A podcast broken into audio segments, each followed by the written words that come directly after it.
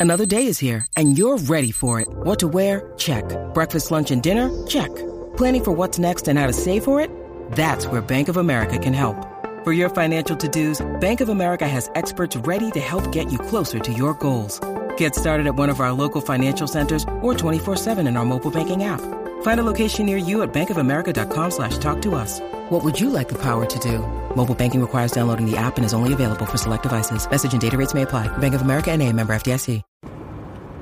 Hey, welcome back. So, do you think we can actually go an entire podcast today without me talking about the coronavirus?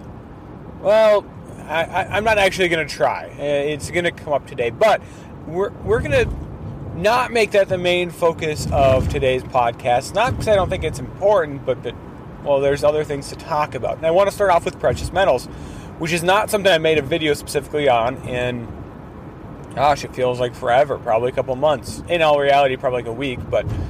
But I want to start off with talking about the recent price action in the metals partly in response to this coronavirus, as well as, you know, the the relatively important event that's actually coming up today, and that is, of course, the Fed meeting. So, let's start off with some of the recent price action. Now, gold on the gold side of things, because gold and silver, a little bit of a different spread here over the last, in terms of the ratio and whatnot, over the last couple days. They have been behaving differently.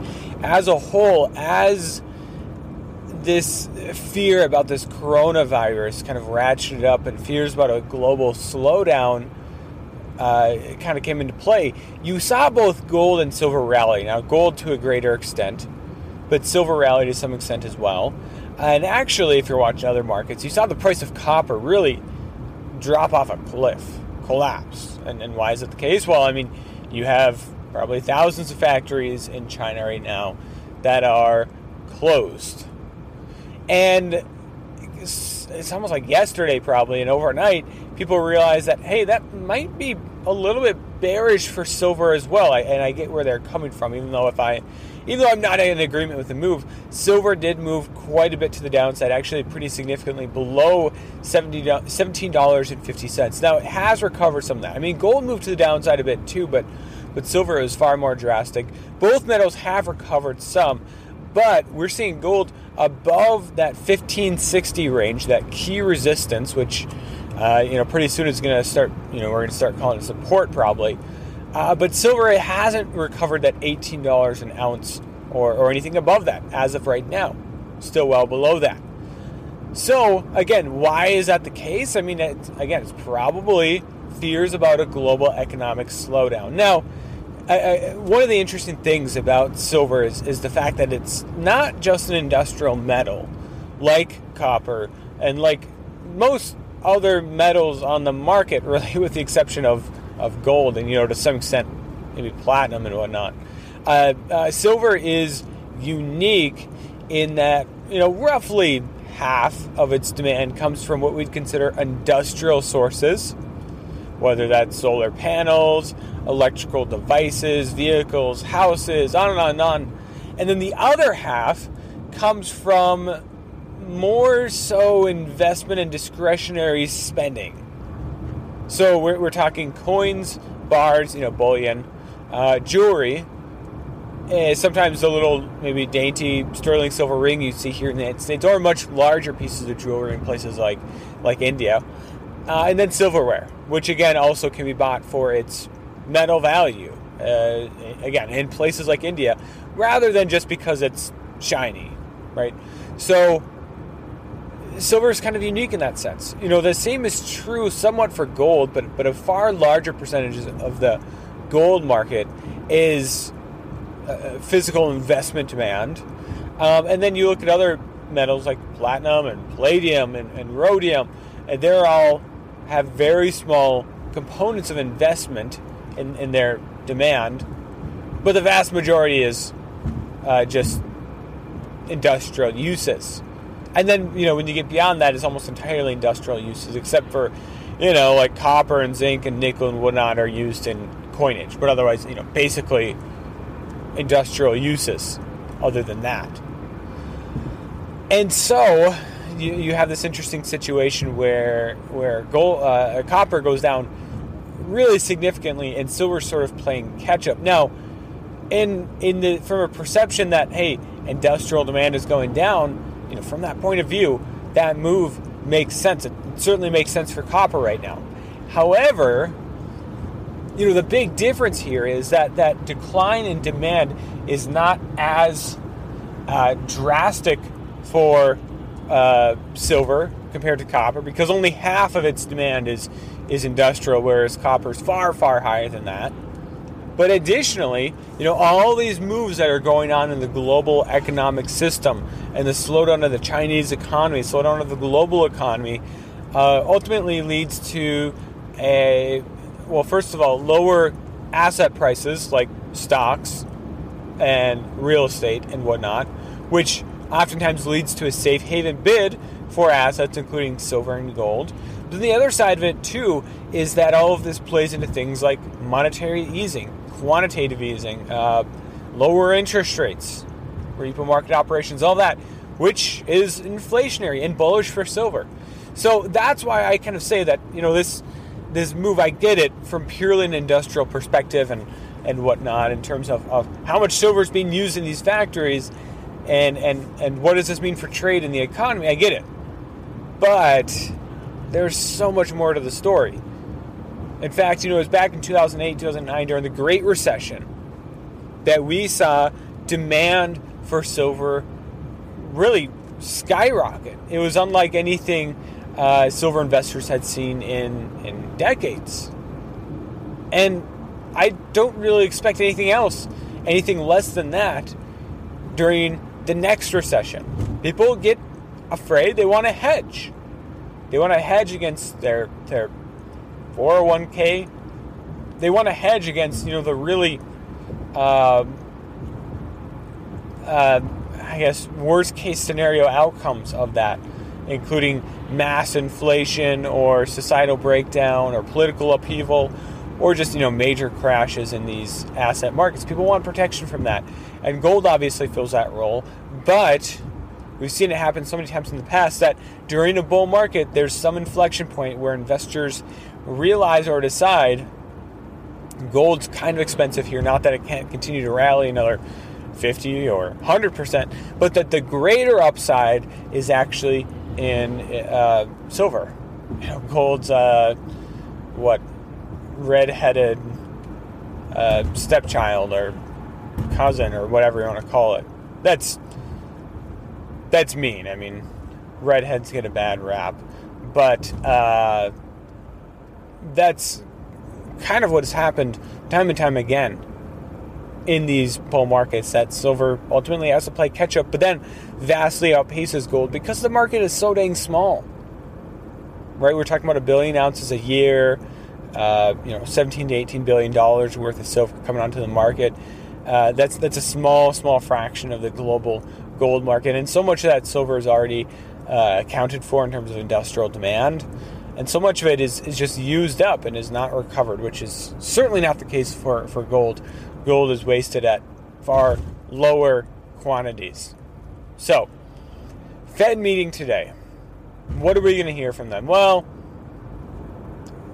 I think from an interest rate perspective, not a whole lot.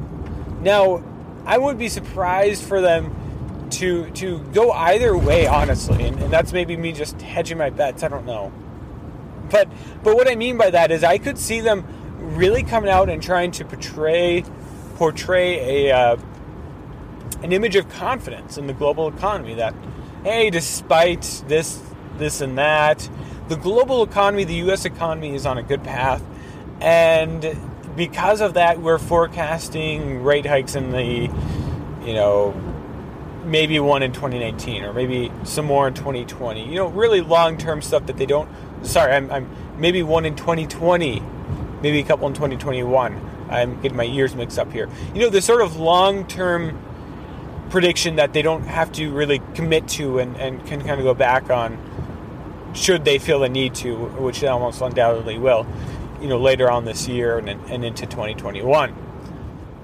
And then there's the topic of quantitative easing. which Jerome Powell most, you know, famously now called not QE, not quantitative easing, back in, gosh, probably like December, November, which, which is, of course, the, you know, what is it, $60 billion a month of T bill purchases that the Fed is, is completing, in addition to their ongoing repo market operations.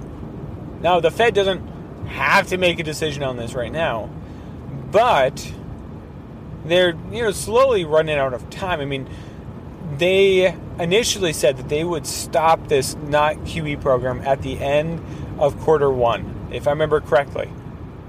Quarter one of 2020, which means through March. Well, you know, this is the end of January meeting, and they'll have another meeting in the middle of March. That's, you know, they do it roughly every 45 days or every month and a half. And so, you know, the question is, you know, are they going to give themselves some room and say, we'll decide more then? Or are they actually going to come out today and say, no, we're, we're going to end it at the end of March? Not that they have to hold themselves to that at all, but it'll be interesting to see what they do have to say about this quantitative easing as well as repo market operations. You know, are they ever really going to remove that those tens, hundreds of billions of dollars liquidity that they added to the system? I mean, if history is any guide, the answer is no. A resounding no. But it'll still be interesting to see you know, what they have to say, how they can rationalize continuing these programs, uh, despite the fact that you know stocks are still at you know, all-time highs and whatnot. Which finally brings us full circle back to the coronavirus, which I'm not going to go into super deep depth about. I can do an update tomorrow. I mean, on one hand, you, you have the number of confirmed cases in China, which again is just a small fraction, likely, the total number of cases, but nonetheless, you see confirmed cases of this in China still ramping up, still sort of on this exponential growth pattern. As of today's data, you know, north of 6,000 confirmed cases worldwide, 137 deaths. Uh, and, and again, it's continuing that exponential growth, even though 60,000 is, again, probably just a small fraction. But if you follow that exponential growth, we're talking, you know, by the end of the month, closer to 10,000, you know, given another week, and, and we're moving closer to 100,000, right? Just because of the nature of how this works. Now, with that being said, you, you, you kind of have a weird situation where some control methods have been put in largely in China. Uh, they're they're in place by some individuals willingly in places like I'm sure Thailand and Malaysia and Vietnam and Philippines and Japan and Australia and South Korea, but hardly as widespread as China. Right? You see these pictures of these ghost towns, but I, I'm not entirely buying into. It's not like everybody is staying home. Everybody cannot stay home. Now, I, I'll concede this that there's probably a lot of restaurants that are closed lot of factories and stores that are closed, maybe even some government services, but there's still sort of the day in, day out necessities that still kind of have to go on. The show must go on. It's been said, right? And, and of course, I'm referring to things like power plants and, and wastewater treatment and, and uh, the garbage when you need mealtime inspiration, it's worth shopping Kroger, where you'll find over 30,000 mouth-watering choices that excite your inner foodie. And no matter what tasty choice you make, you'll enjoy our everyday low prices, plus extra ways to save, like digital coupons worth over $600 each week. You can also save up to $1 off per gallon at the pump with fuel points. More savings and more inspiring flavors make shopping Kroger worth it every time. Kroger, fresh for everyone. Fuel restrictions apply men and women of the world and whatnot. You know, they have to continue to work. But then the other side of this is, you know, they see these pictures, and, and you always wonder with China just what, you know, I saw a picture of this this hospital that they put up. You know, they had already been caught once uh, putting some unrelated pictures of like an apartment building and saying that this was one of their new hospitals. Well, I saw this picture, this aerial photo, it looked like, of this hospital, one of the hospitals that they put up in like a day or two. And well, I mean, I have to admit it looks really good and almost looks too good. Now, I could be totally wrong, but but it just looks too fancy. Right? Have you guys seen this picture? It's it's it's this huge complex But it's not just a square, you know, almost Soviet style building, which is what would make the most sense to me.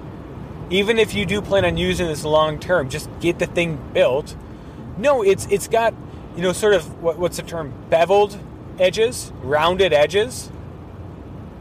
I, am talking from like a, a like a vertical perspective. You know, if you're looking at it from the front, the corners of it are like rounded, and it almost looks like the whole thing is partly on stilts along the side.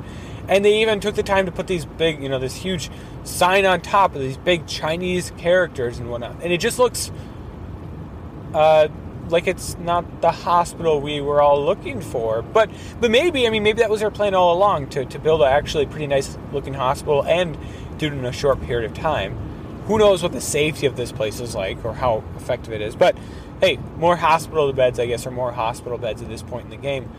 Um, however, you know, so you have that, but then you also have pictures from Beijing and, and so many other places of just dead streets, nothing going on. And you wonder, is that really the case? Probably for some parts of these cities. But I think life goes on in a lot of parts of China. Right? I even saw, you know, some images out of Hong Kong, which somebody so kindly pointed out is is not a Chinese city, and, and I agree. You know, uh, I was also jokingly referring to Taipei as a Chinese city, uh, but but you see actually quite a bit of life on the streets. You see a, a you know the the video I specifically was watching was this really long line, or, or what do they call it overseas, a queue, uh, waiting for masks, which were sold out or in extremely high demand and yeah, there's a ton of people. A lot of them were wearing masks, but a ton of people there. And and yeah, masks are in widespread use. Uh, you have people, to some extent, as I said, you know, if you're to believe these pictures, avoiding contact with each other. However, there's also the side that I've been posting about on, on Twitter, and follow me over on Twitter for, for you know, I guess my thoughts on this up on, on you know a couple times a day, this coronavirus. But I've been throwing up some some pictures from flight tracker apps. You, you know, you can uh, download an app on your device, track flights. You can look at it, you know, a, a map, a Google map, and see you know what flights are in the air. And if you look over China, it's really busy still. Like maybe not quite business as usual. Obviously, you know the volume has declined somewhat. The U.S. and Canada have announced you know some stopping of flights mostly because of lack of demand. Uh, I think it's British Airways or British Airlines, whatever, whichever one it is. Uh, they announced that they would be, you know, halting flights to China for a while. Uh, Hong Kong said they, they'd be cutting down to half, I think it was, even though you know that might have already been the case due to uh, a drop off in demand. But nonetheless, you know, you see a ton of flights in the air. I mean, that is, first of all, I mean, these flights are a pretty good way to spread it, but, but also if you're an infected individual and you're, I mean, these aren't just domestic flights. They're not just Beijing to Guangzhou. No, it's, it's Guangzhou to, to Tokyo. You know, Beijing to, to, uh, uh, to, you know, Dulles or, or some other major U.S. airport. I don't know if they actually fly there specifically. I'm just giving an example you know, Chinese flights are still landing in the United States. And, and of course, the United States is considering a, a, ban on, on that, which is probably not a bad idea, really, let's, let's be honest. Uh, but it hasn't happened yet. And, and, you know, I think the damage has been done. I mean, there's a, probably a, many more cases than officially reported here in the United States. Not even the ones that are suspected, which is upwards of 100 um, there's probably quite a few just hidden under the surface, and, and may, we might not ever find out about them until it it you know spreads into a, a bit of a larger you know community problem. Large number of these cases of pneumonia in some of these communities or respiratory distress syndrome uh, or symptoms. Uh, so yeah, it'll be interesting to see where this goes. But but what I can say fairly certainly is that uh, the same thing I've been saying for a while now. The best case scenario for this is that it does slowly peter out, but we still get a major global recession. You know, recently surpassed SARS in the number of cases, and it's obviously going to continue to climb, far in eclipsing the number of cases of SARS. The death count isn't that yet of SARS yet, but that's you know that's not a great trustworthy number. Uh, not that the cases are either, but in terms of economic impact, this is uh, pretty significant because this is not, as I said, not going away anytime soon. You know, talking about these R naught numbers. You know, on average, how many people will an infected person spread it to? The, the estimates right now are anywhere from like 3.5 to to over sorry 2.5 to over 3.5. You know, so an average two and a half to over three and a half people. To sustain it at current numbers, we'd be talking about an R naught of one, meaning that if you get infected, you spread it to one other person, and they spread it to one other person, and they spread it to one other person, right? And it's just steady, right? To meaningfully reduce these cases, they have to get that R naught below one, as low below one as possible. And yeah, gas, uh, gas masks, uh, respiratory masks help with that, as does uh, bans or restrictions on travel and whatnot. But is it going to be enough? I mean, here's the thing: if you have 10,000 cases and an R naught of 0.8, well, congratulations, you have 8,000 cases a couple days from now. You've lowered the number, but it's not so low as to just lift all those bans to open up restaurants and resume business as usual. No, you still have to get much, much lower to the point where you can easily isolate all those cases. And let's not forget that we're most likely talking about way more than 6,000 cases. You know, if this R naught has been steady going back to, to at some point in January, you know, we could be talking about uh, some point in January. We're in January, uh, but but sometime maybe in December or early January. You know, based on that model, we're, we're talking about the Chinese government maybe reporting a tenth, a twentieth of the total number of cases. Partly maybe because they're being dishonest, but partly because they just haven't even gotten them yet. Probably pretty significantly underreporting deaths as well. A lot of stories of people in, in these big, you know, cities like Wuhan being turned away from hospitals. Understandably so, these hospitals are t- totally packed. And what do they do then? I mean, I, I get it. You know, family is a big value in some of these well, families in, in China, but but a lot of these individuals, well, they go back to their apartment, and if they're 70 years old, and this isn't meant to be an insult to any of my 70 year old listeners, but if you're 70 years old and you have these respiratory symptoms and it progresses into mo- pneumonia, uh, you're a hurting unit. You're going to have a difficult time recovering on your own.